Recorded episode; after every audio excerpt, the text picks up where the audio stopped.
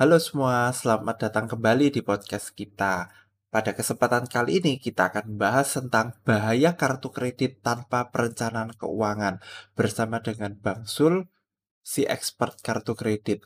Halo Bang Sul. Halo Eka. Thank you ya, selamat datang di podcast kita kembali, para pendengar podcast Bang Zul dan Eka. Saya credit card expert, credit card one-on-one, kumpulin poin dan miles-nya terus, sobat gratisku semuanya. Eka, kita masuk episode 3 sudah ya. Kita ya, masuk betul, materi yang paling menarik nih, saya senang banget. Bahaya kartu kredit tanpa perencanaan keuangan. Nah ini senang banget aku, ini salah satu themes yang paling menarik karena seperti yang kita sebutkan di episode sebelumnya ya Eka ya, kartu kredit itu kan seperti tools ya, seperti alat, kalau kita bilang senjata gitu ya, pedang lah gitu. Nah kita kalau bisa pakai pedangnya enak, kita bisa menggunakan dengan baik, tapi kalau kita tidak tahu cara menggunakannya, lama-lama kita sendiri yang ketusuk gitu kan ya. Betul. Nah, dan kartu kredit juga demikian. Dan gini teman-teman, kita di episode selanjutnya kita akan membahas banyak hal tentang kartu kredit.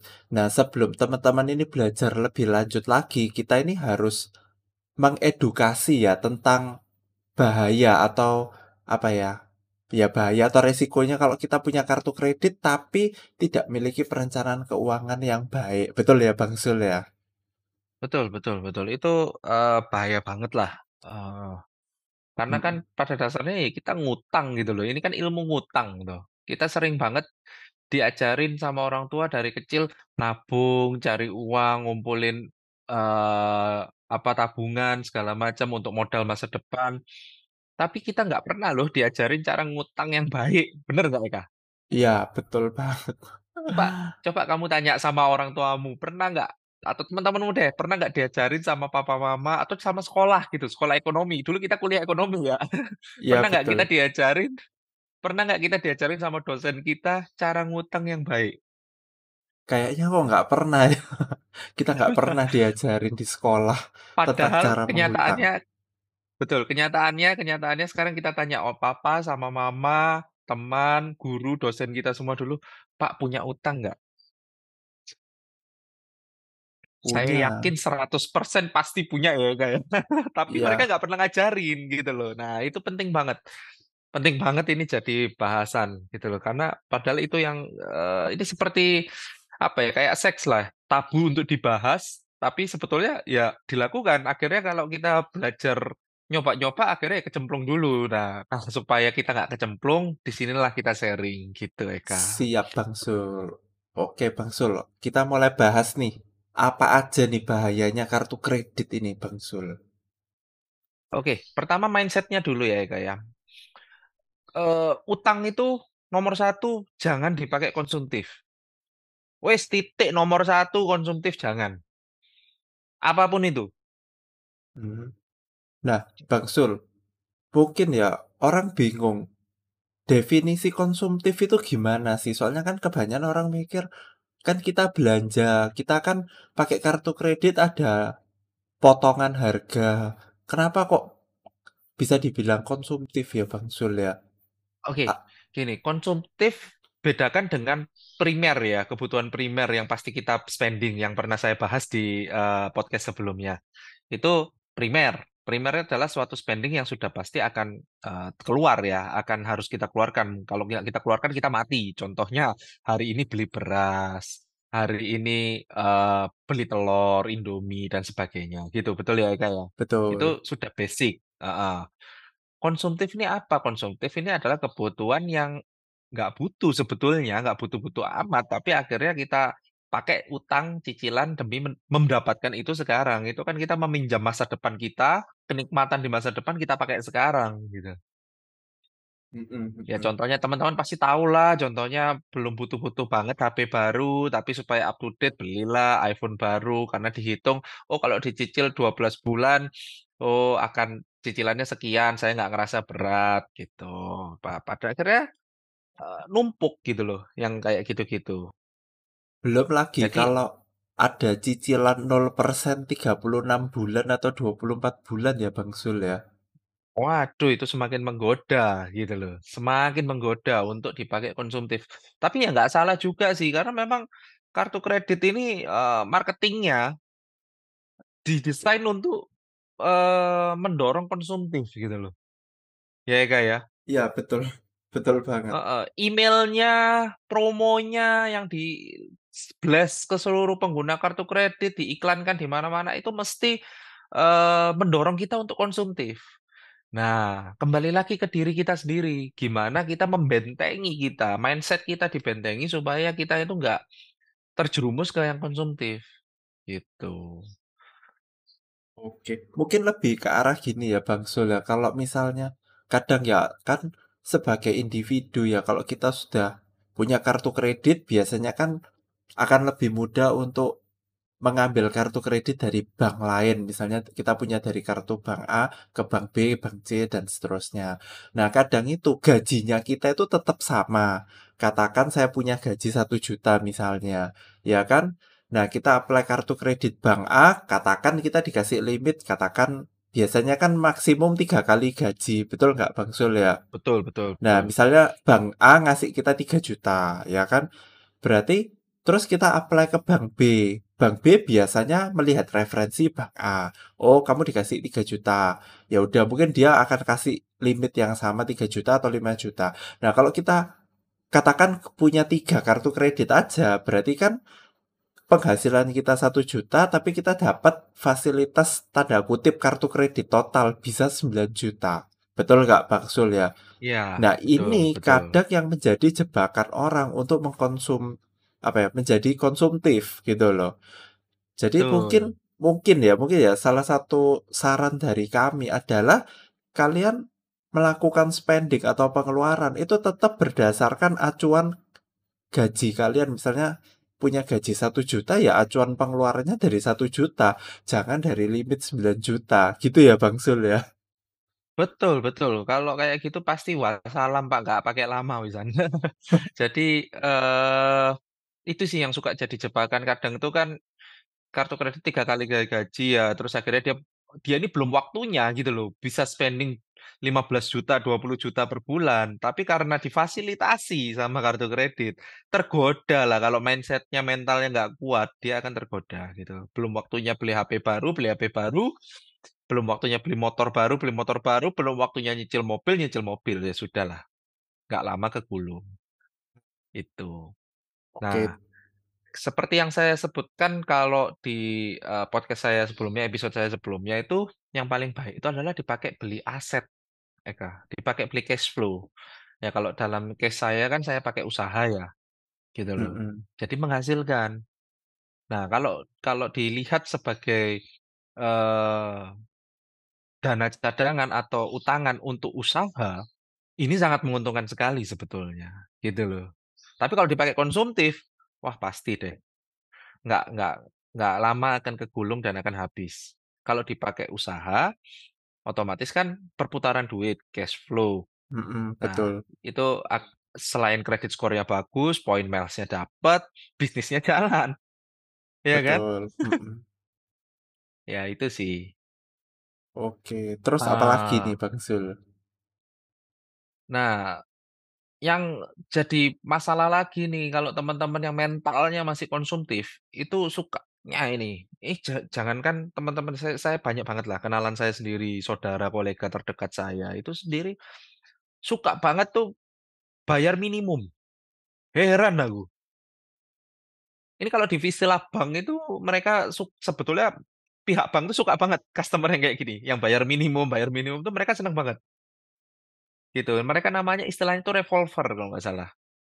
Jadi orang yang suka merevolve tagihannya mereka, jadi mereka membawa balance sisa utang di bulan berikutnya. Itu senang banget Bang. Kenapa mereka senang banget? Karena kita jadi sapi perahnya Bang. Tanda kasarnya ya, omongan kasarnya seperti itu. Kok bisa gitu? Ya iyalah, biar minimum terus. Misalnya utangnya Eka 10 juta ya, kita tarik 10 juta bulan ini. bayar minimum sekarang dulu 10% ya, sekarang pandemi cuma 5% kali. 5%. Betul. Nah, 10 juta 5%-nya berarti kan cuma 500.000. Nah, ya. 500.000. Artinya kan utangnya kita masih 9.500.000, ya. Ya. Ditambah itu kena bunga 10 juta kita, dari 10 jutanya kita. Bukan dari 9.500.000. Kena bunga dari 10 jutanya kita sebesar dulu tuh sebelum pandemi 2,75%, tapi sekarang pandemi diturunkan jadi 1,75. Nggak tahu lagi sebentar lagi pandemi selesai dinaikkan lagi. Oh iya. Ayo Eka, hitung-hitungan 1,75 dikali 12 juta. Dari 10 juta. Dari 10 juta 175.000. 1,75 175 kan ya? Enggak, ya. Maksud saya 1,75 dikali 12. Dikali 12. Artinya per tahun kalau ini berulang terus ya. 21% tiap tahun kan.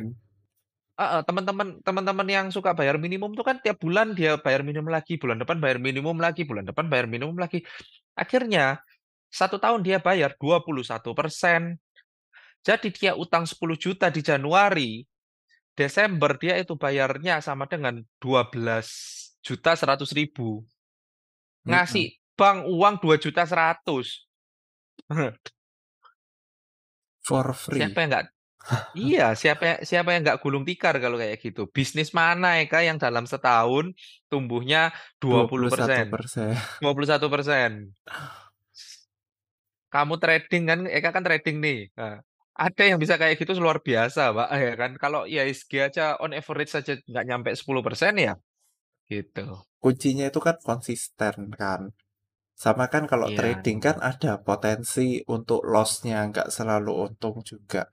Jadi memang ada resikonya di situ, gitu. Nah, jadi itu tadi, ini beralur ya kayak dari mindset konsumtif, tergoda cicilan 0%, akhirnya punya limit besar yang nggak terpakai, dia tergoda lagi, apalagi difasilitasi dari bank lain. Nah, terus bayarnya minimum lagi terus tiap bulannya, sudahlah, tunggu waktunya bom meledak aja itu. Gitu, tunggu waktunya dia kegulung utang.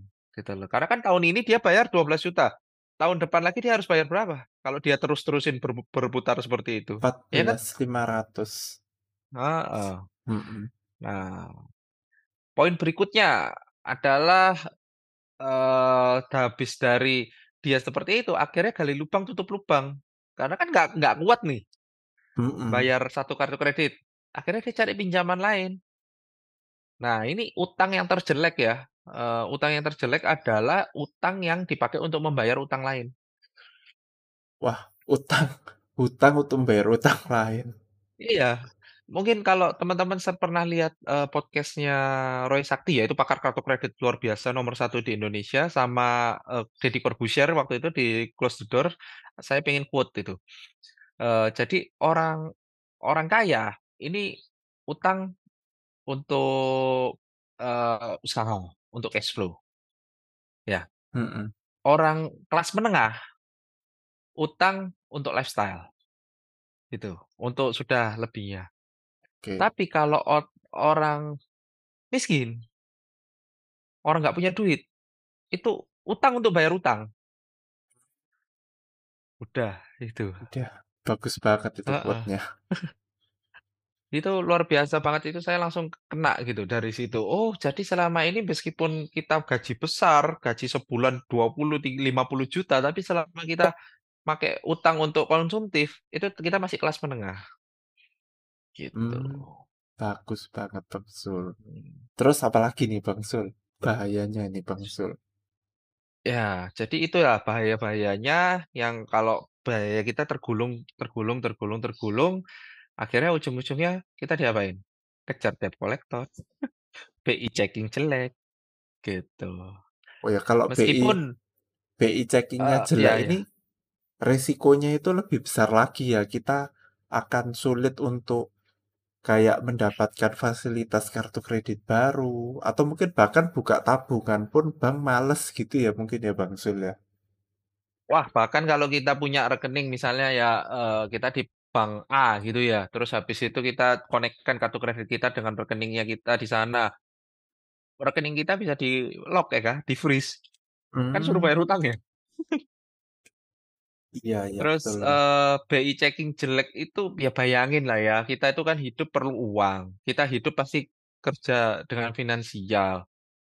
Siapa sih yang nggak punya rekening bank? Siapa sih yang nggak butuh support finansial gitu loh. Nah, kalau kita sudah di blacklist, sudah ditandain nih ya. Wah, lu ngut tangan ditandain gitu. Kalau sama teman-teman circle pertemanan oke lah, nggak apa-apa.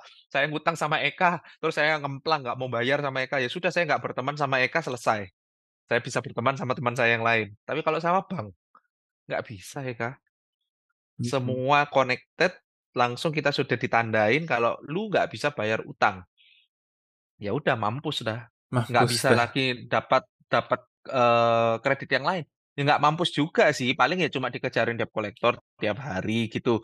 Cuma kalau dia mau usaha lagi, mau bangkit lagi, perlu pinjaman lagi dari yang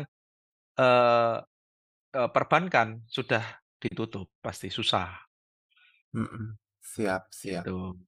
Oke. Jadi saran saya jangan sampai tergulung gitu loh. Bisa sih diperbaiki lagi, tapi ya perlu waktu gitu. Jadi kalau bisa juga jangan sampai.